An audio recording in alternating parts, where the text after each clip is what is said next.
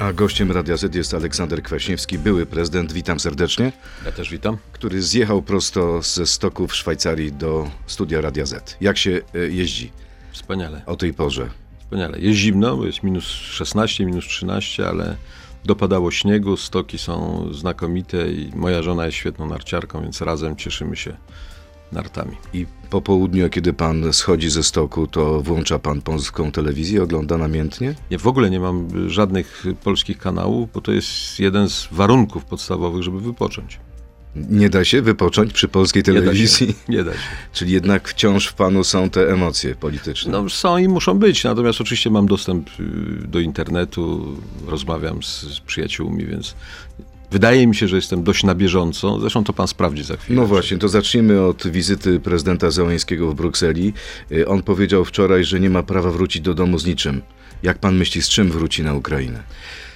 No, przede wszystkim z y, sukcesem, ponieważ y, poparcie wyrażone i w Londynie, i w Brukseli jest takie potężne i w gruncie rzeczy no, niezwykle spektakularne. To nie są tylko oklaski, to nie, jest tylko są klepanie tylko, po nie, nie, plecach? to, to nie są tylko klaski, to jest coraz bardziej przekonanie, że y, ta wojna ukraińska jest, jest naszą wspólną wojną, jest naszym y, zadaniem zwyciężyć. I po drugie, wydaje mi się, że y, no, ten, te dostawy broni, tej ciężkiej broni, na czym Zełenskiemu najbardziej zależy, one będą prowadzone, one zostaną przyspieszone i ja też nie mam żadnych wątpliwości, że za jakiś czas będą dostarczone również samoloty y, Myśli pan, że to przesądzone? Myśliwce dla nie, nie, Może Ukraińców? nie przesądzone, ale proces tak wygląda. No, że to jest nieuchronne moim zdaniem. Pytanie, czy nie będzie za późno?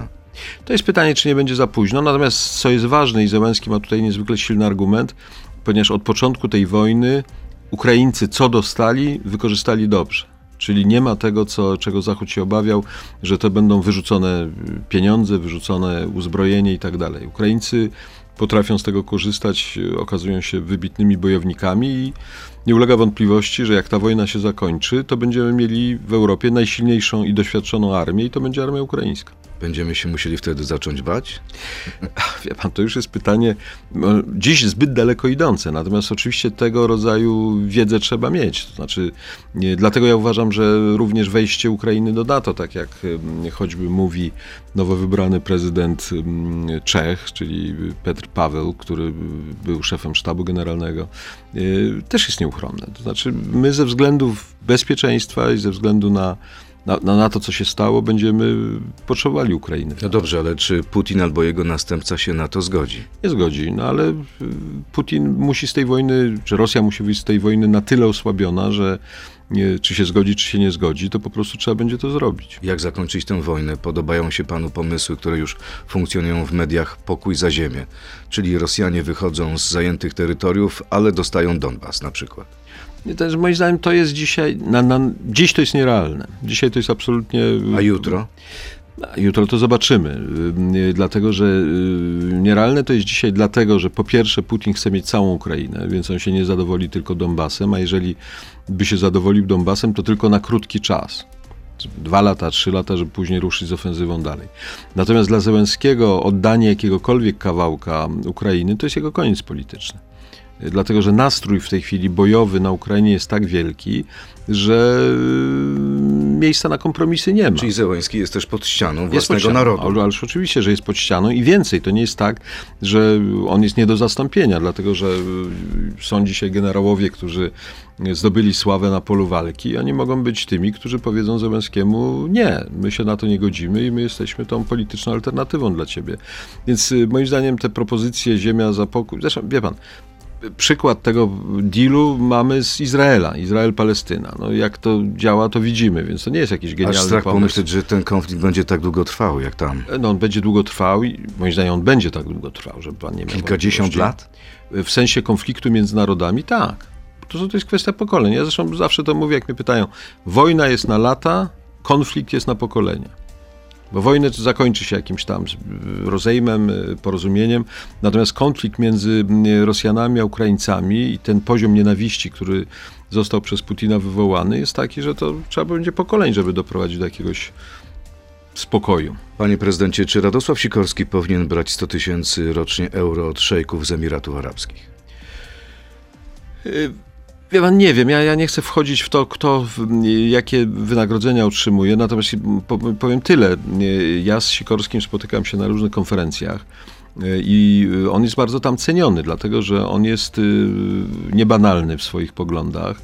On mówi świetnie po angielsku, więc wyobrażam sobie, że no, otrzymuje takie propozycje i za to wynagrodzenie, z, z tego co wiem, płaci podatki czy od akurat Emiratów, czy od szejków, czy od innych, no to, to jest dyskusyjne, no wie pan. Ja, ja nieraz też byłem w takiej mm, sytuacji, że pytano, czy na przykład mój udział w Międzynarodowej Radzie Doradczej u Nazarbajewa w Kazachstanie to, to jest y, ok, czy nie. No ale jak patrzę na efekty naszej pracy, to, że jednak udało nam się doprowadzić do jakiejś tam demokratyzacji tego kraju, to uważam, że to miało sens. Adrian Zandberg mówi, że w ten sposób y, Radosław Sikorski zamknął sobie drogę do przyszłego rządu, bo polski minister nie może widnieć na takiej liście płac. Co pan o tym myśli? No, wie pan, to, to jest. Yy, yy to jest problem. To znaczy, y, wydaje mi się, że łatwiej y, jest y, politykowi już temu byłemu, który, tak jak panu, tak jak, tak, który po prostu zamknął swoją, tak powiem, działalność w polityce bieżącej, aniżeli temu, który aspiruje. Ale no, to Sikorski musi zdecydować, czy Yy, jaka jest jego przyszłość. A gdyby pan miał wybierać, postawiłby pan go na czele przyszłego MSZ-u? On był 7 lat w MSZ, więc ja myślę, że, że to już jest... Yy, wystarczy. Wystarczy, tak. Czyli natomiast, jest... natomiast chcę powiedzieć jedno, ja bardzo doceniam jego doświadczenie i kompetencje i moim zdaniem yy, trochę byłoby szkoda, gdyby nie wykorzystywano tego potencjału. Poza tym jest stosunkowo młodym człowiekiem. No, jest już tak. Pamiętam, jak kiedyś Sikorski przyszedł do mnie był wtedy chyba wiceministrem, e, czy już ministrem obrony i mówi do mnie, że mówi, panie prezydencie, wszyscy do mnie mówią, że jestem taki młody. Ja mówię, pan się nie przejmuje, to przejdzie, to przejdzie. Więc, więc ja mu już to przeszło, już taki młody nie jest, ale ciągle jest w dobrym wieku do uprawiania polityki. E, kiedy ostatni raz rozmawialiśmy w Polsacie, pamiętam, mówił pan, że szanse władzy i opozycji są pół na pół. To był grudzień zeszłego roku. Czy coś się zmieniło od nie. tego czasu? Pół na pół. A ta wspólna konferencja Hołowni z Kośniakiem Kamyszem nie przyspieszyła zmian po stronie opozycyjnej? To jest dobry ruch? Znaczy, znaczy oczekiwany w jakimś sensie, dlatego że w moim przekonaniu wspólna lista jest jednak zbyt y, ambitnym zadaniem. Tego się nie uda zrobić. Natomiast y, PSL potrzebuje głosów, to daje Hołownia. Hołownia potrzebuje struktur, to daje PSL. Programowo nie są odlegli, bo to jest takie, tak powiem, centrowo-katolickie y, środowisko. Więc myślę, że trzy listy to będzie to, co będziemy mieli, czyli Tusk, Trzy listy, a nie dwie? Tusk nie mógłby połączyć się z Czarzastym? Mógłby teoretycznie i myślę, że lewica tutaj jest y, stosunkowo otwarta, natomiast y, Tusk się tego boi, ponieważ y, wejście w sojusz tylko z lewicą, bez PSL-u, bez Hołowni, no to jest trochę przyklejenie takiej łaty, że oni stają się lewicowi, czy, czy jak to PiS mówi, wręcz lewaccy. A Platforma, która tworzyła się na takiej bazie mocno eklektycznej od samego początku, no chce mieć też również to skrzydło konserwatywne. Więc moja prognoza Y, luty 2023 jest taka trzy listy. Hołownia plus PSL, y, Tusk y, plus Trzaskowski i Lewica. E, Tusk boi się współpracy czy sojuszu z Lewicą, bo oddałby pole Hołowni. No tak, w, jeśli chodzi o to środowisko konserwatywne, które choćby reprezentuje prezydent Komorowski, to myślę, że tak. Panie prezydencie, to pora na krótką piłkę, to już druga pańska krótka piłka. E, tak czy nie? Szkoda mojego głosu na mniejsze partie, dlatego zagłosuję na Platformę. Tak czy nie? Nie. Zazdroszczę... Lewicy zagłosuję. Pan to już jest silniejszy ode mnie. W każdym przypadku? W każdym przypadku. Zazdroszczę Radkowi Sikorskiemu, bo mnie nie starcza do pierwszego. Tak czy nie? Nie. Starcza. Mój jedyny nauk dzisiaj to polityka. Nie. To co? Wie pan, życie, sport, rodzina, nie, ja, ja, ja, wie pan, ja to kiedyś zresztą tu, chyba, chyba z Giertychem miałem taką rozmowę o uzależnieniach, że ja rozli- widzę polityków uzależnionych od polityki i tych nieuzależnionych. Ja należę do tych nieuzależnionych. Natomiast, no, nie chcę wymienić nazwisk, ale jest sporo uzależnionych i pytam Giertycha, a jak pan siebie ocenia? On mówi, nie, no ja jestem uzależniony. E, od, od polityki, więc ja nie jestem, nie. Radziłbym Tuskowi, żeby sobie odpuścił i postawił na Trzaskowskiego kandydata na premiera. Tak czy nie? Tak. Tak. Tak. Moja żona, gdyby tylko chciała, wygrałaby wybory prezydenckie, tak czy nie? Wygrałem, ale nie chcę, no więc pytanie, nie. Nie.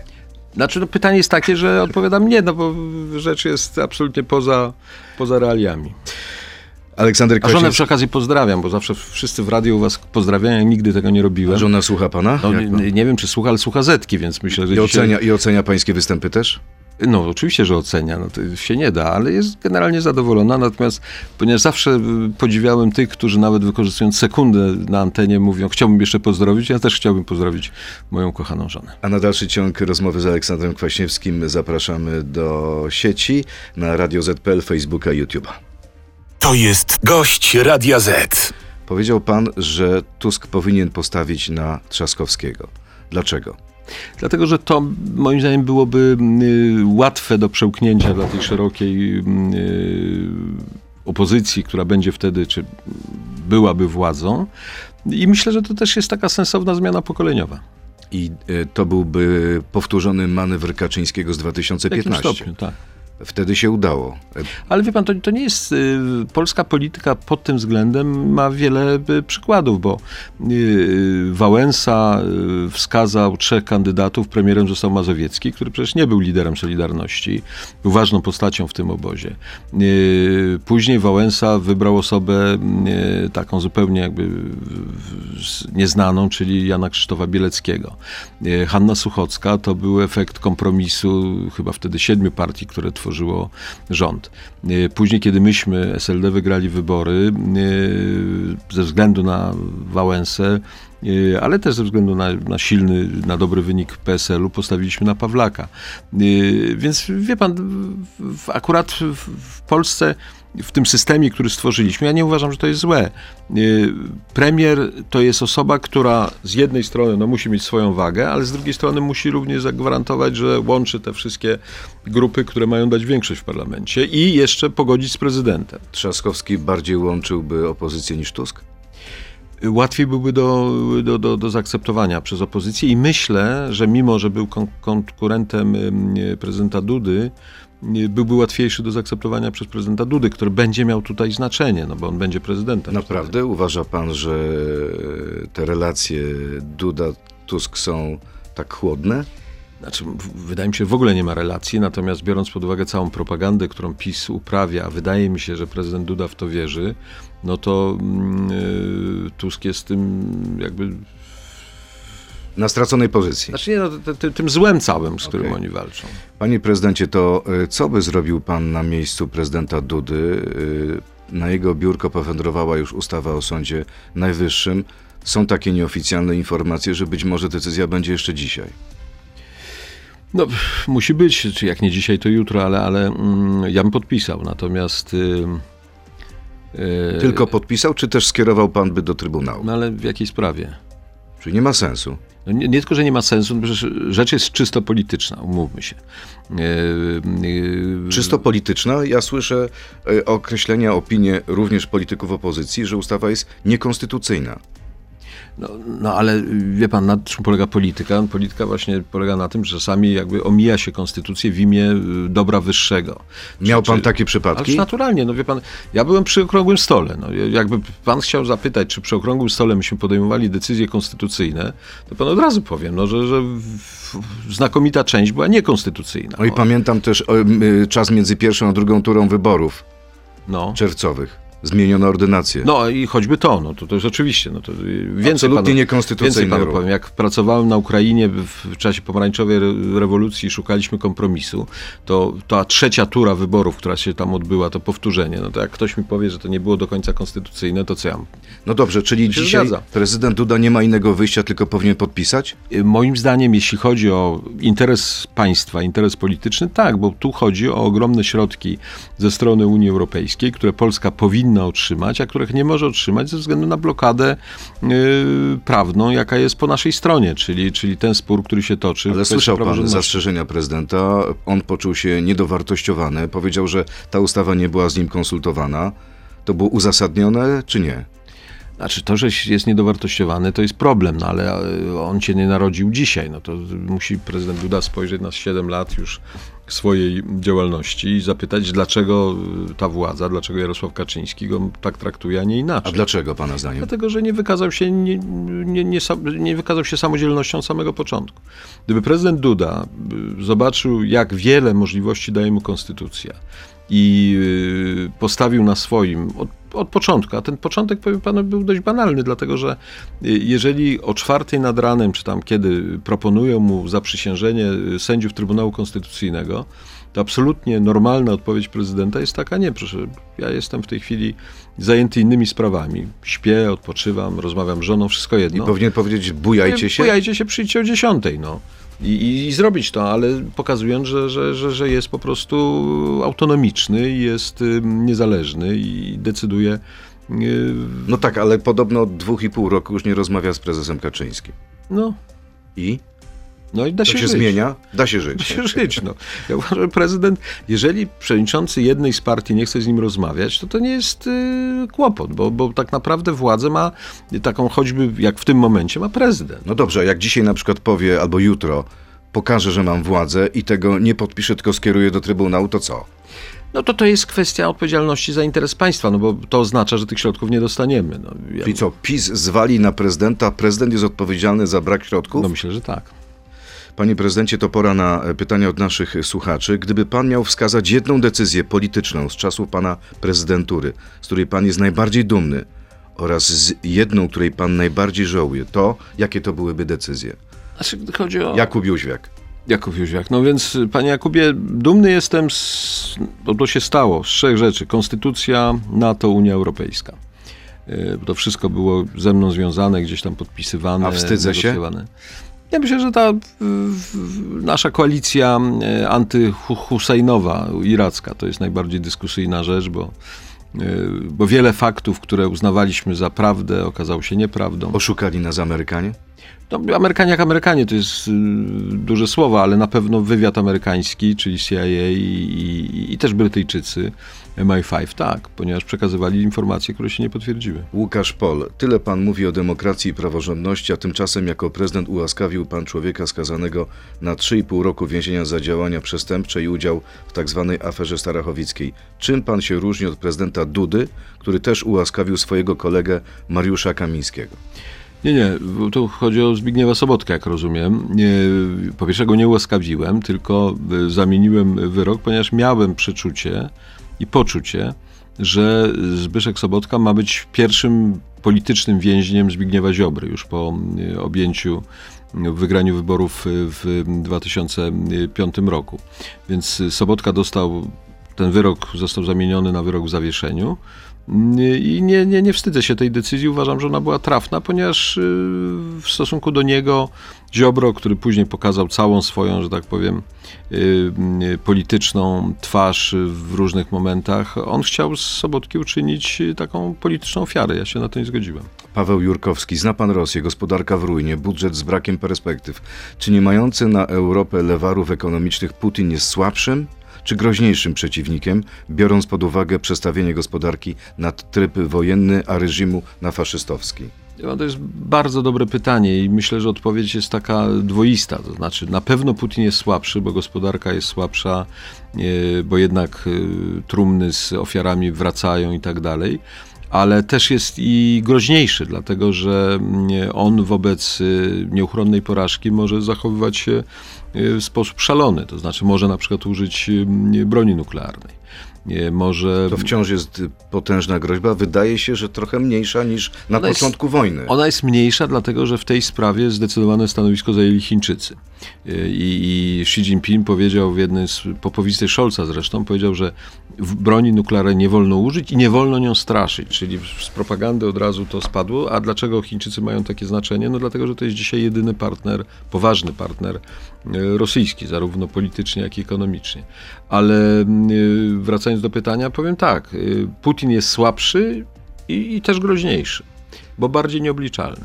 Mateusz K. Łukomski, dlaczego pana partia SLD przez lata blokowała skuteczną dekomunizację, co w praktyce wzmacniało rosyjskie wpływy?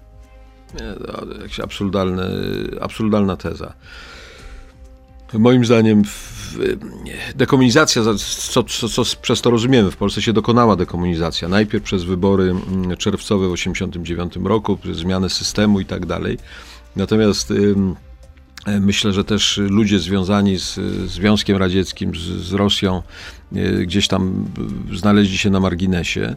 Natomiast dzisiaj mówić o wpływach rosyjskich, to, to nie ma nic wspólnego z dekomunizacją. No, wpływy rosyjskie są, bo Rosjanie o to zabiegają i one są w różnych sferach biznesu, służb, polityków i tak dalej, ale... A jak pan patrzy na to, jak y, z jednej strony Platforma, z drugiej strony PiS wzajemnie się oskarżają o to, że jedni i drudzy są agentami Putina, to co pan sobie myśli? No myślę, żeśmy zwariowali, że to jest bzdura absolutna i... Czyli ani jedni, ani drudzy nie są agentami? Ale naturalnie, że nie są, znaczy być może ktoś jest, no ale powiedzieć, że Platforma... Mówimy o całych formacjach. No to formacja nie jest i moim zdaniem uczciwość wymagałaby powiedzenia jednego. I Platforma starała się, tak jak to rozumiała, jakie były warunki, działać w imię polskiego interesu i PiS też stara się działać w imię polskiego interesu. Ja się z wieloma decyzjami PiSu nie zgadzam, ale powiedzieć, powiedzieć, że PiS jest e, formacją e, rosyjską, czy prorosyjską, czy, czy inwigilowaną przez Rosjan, no to są jakieś bzdury. To, to jest, tak powiem, absurd, z którym w ogóle nie chce mi się dyskutować. Grzegorz Jankowski, czy pańskim zdaniem oznacza... E, co pańskim zdaniem oznacza fakt, że to PiS cały czas przewodzi stawce we wszystkich sondażach?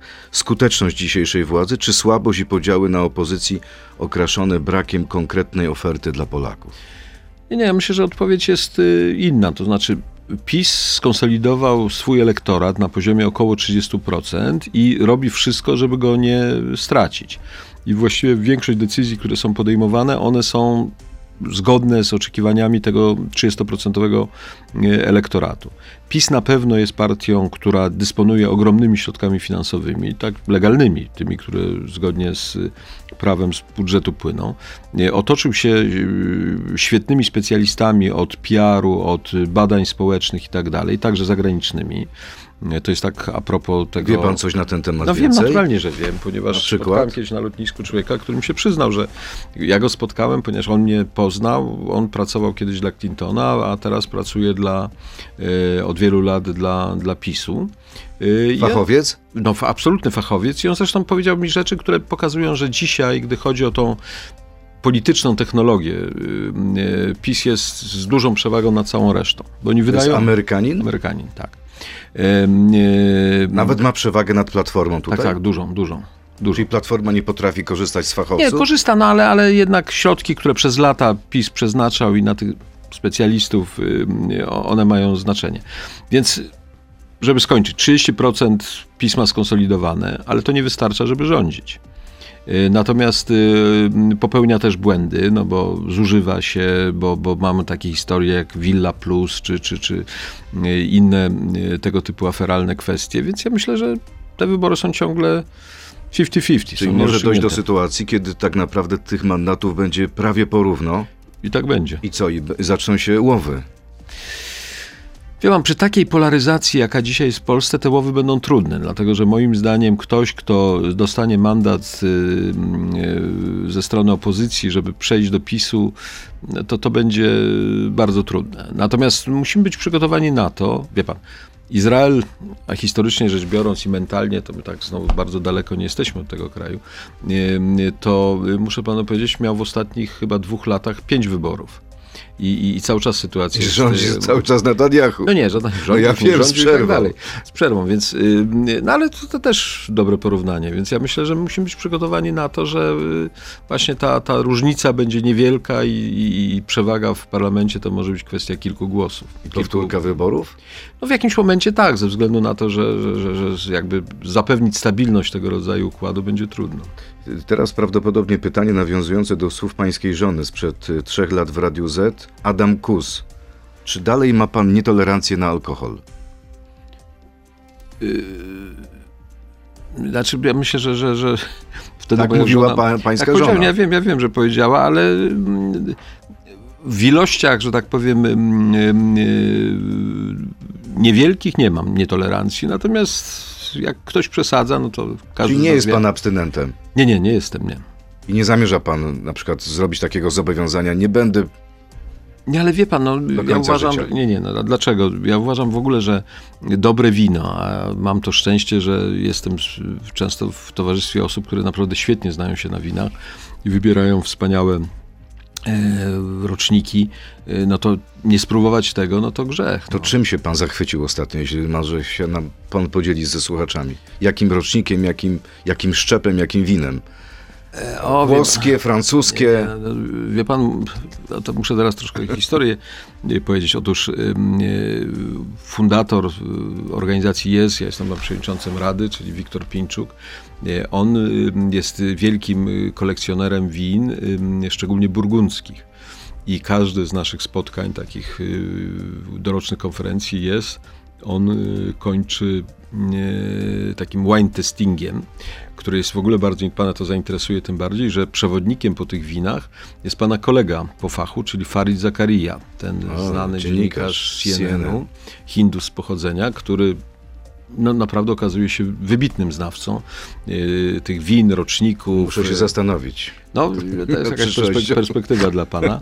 No więc ostatnio, y, tuż przed wojną, y, y, on zaproponował y, Wiktor, bo y, ma taką koncepcję, że wino to jest wehikuł czasu, bo to jest jedyna rzecz, która może nas przenieść do przeszłości. No bo jak pijemy rocznik jakiś, no to coś się z tym kojarzy, a jakby ten rocznik jest zamknięty w tej butelce. To jest bardzo, bardzo ciekawa y, y, koncepcja i metafora. I myśmy pi- pili wtedy wina z 91 roku, bo to była rocznica niepodległości, uzyskania niepodległości przez Ukrainę. Jakby to było wrzesień 2021 roku, czyli parę miesięcy przed wojną.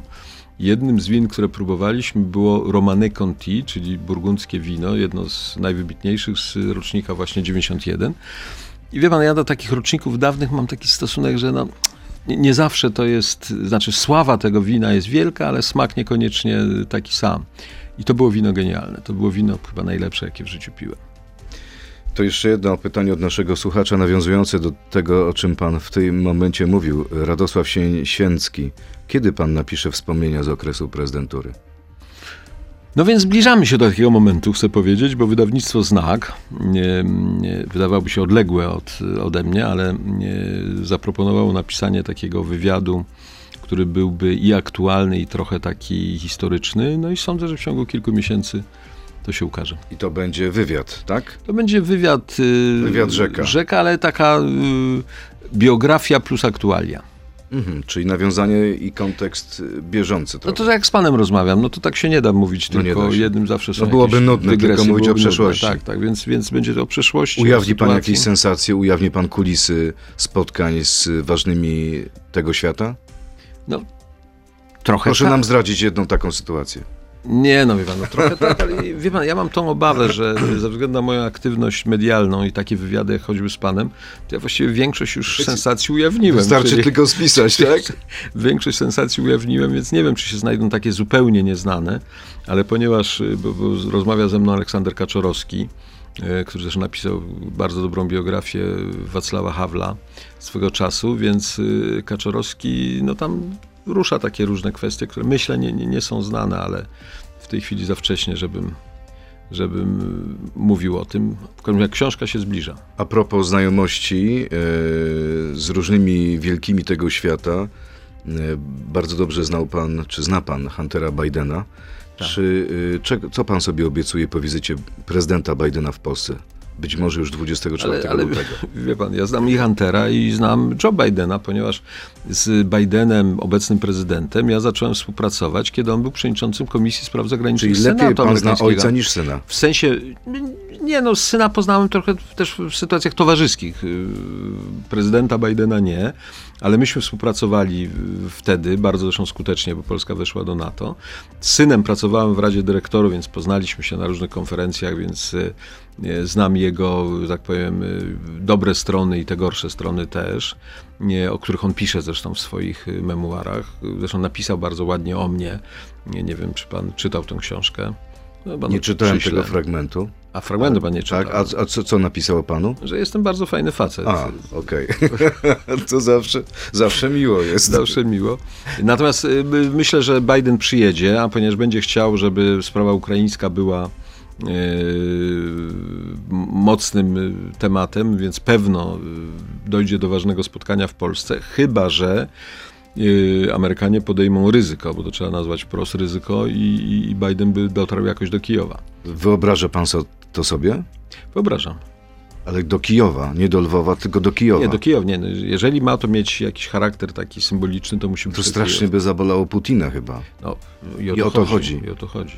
Myśli pan, że zaryzykowaliby amerykańscy agenci puszczenie tam prezydenta, pojechanie razem z nim? No, agenci by pojechali na pewno. Tak, nie mieliby wyjścia, decyzja jest prezydenta. Y, Nie, no i wie pan, ja tam jeżdżę na, Ba- do tego Biden Kijowa. byłby w stanie takiego, na taki krok. Biden na pewno tak, bo ponieważ Biden jest odważnym człowiekiem, on to pokazuje. Natomiast y, jak y, Secret Service się zachowa i czy uzna, że to jest dopuszczalne ryzyko, czy nie, to nie wiem. Natomiast wydaje mi się, że wizyta Bidena w Kijowie, oczywiście ona musiała być niezwykle tajna, termin zdradzony w ostatniej chwili, y, no to to byłoby wydarzenie rzeczywiście, które Putinowi by Dziwne jest trochę Zabolało. y, to zachowanie prezydenta Bidena, nieco tajemnicze, bo on nawet chyba wczoraj był pytany, powiedział, że jeszcze nie wie do końca, czy jedzie, czy być może to będzie Polska, ale chyba raczej nie Ukraina. Może coś jest na rzeczy. No może, ale, ale myślę, że taki plan, który jest absolutnie realny i który można sobie wyobrazić, to jest wizyta y, Bidena w Polsce, spotkanie z Zełenskim na przykład w Rzeszowie, yy, czy gdzieś tam, yy, jakieś duże spotkanie z, z, z międzynarodowym. Nie wiem, wie pan, no nie chcę wymyślać za Bidena, natomiast jedno chcę o nim powiedzieć. Y, To jest starszy pan, który naprawdę wykazuje się ogromną determinacją i odwagą. Jest I- pan zaskoczony, że w tym wieku? no jestem pozytywnie zaskoczony, że, on, że daje sobie tak świetnie radę, ale więcej uważam, że mamy szczęście, że on jest, bo powiem panu, że gdyby dzisiaj prezydentem był Donald Trump, to, to nie wiem, czy bylibyśmy tacy. Ma szansę y, na reelekcję Biden? Dobre pytanie. Znaczy, wie pan, problem jest taki, że gdyby dzisiaj Biden miał osobę, która z Partii Demokratycznej może w sposób taki naturalny być kandydatem, to ja bym mu bardzo sugerował, żeby na taką osobę postawić. Ale niestety okazuje się, że Kamala Harris nie jest taką y, postacią i w gronie tych demokratów brakuje. Nie wiem, co na to feministki powiedzą. to nie chodzi o feministki, ja, ja mówię w tej o politykę. To, wie pan, feministki nie mogą nic powiedzieć, jeżeli ja mówię krytycznie o jakiejś kobiecie, ponieważ walczą o równość, więc ja mówię krytycznie o politykach i o polityczkach i proszę... Jak równość to równość. Jak równość to równość, więc Kamala Harris, mówię to wprost, y, jakby y, trochę jest poniżej oczekiwań y, elektoratu amerykańskiego. Natomiast co gorsze, w tamtym gronie nie ma, mówię, gubernatorów demokratycznych, senatorów demokratycznych, no nie ma takiego kolejnego Obamy. A republikanie mają i DeSantisa, i Trumpa. Ja myślę, że mają DeSantisa. Ja uważam, Jednak że, że DeSantis. tak, tak. Ja uważam, że Trump y, już ze względu też i, i na wiek, i cały bagaż, który niesie, jest nie do zaakceptowania. Natomiast DeSantis jest niezwykle poważnym i niebezpiecznym przeciwnikiem, dlatego że DeSantis to jest y, lepiej wykształcony, bardziej uładzony y, Trump. Panie prezydencie, musimy już kończyć. Bardzo dziękuję. Dziękuję bardzo. Aleksander Kwaśniewski, były prezydent, był gościem Radia Z. dobrego. Miłego dnia. Dziękuję. Dziękuję. To był gość Radia Z. Słuchaj codziennie w Radio Z i na player radioz.pl.